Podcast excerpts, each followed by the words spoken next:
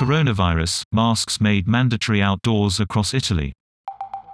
Masks will also need to be worn in most indoor places, as Italy tries to stem a rise in infections.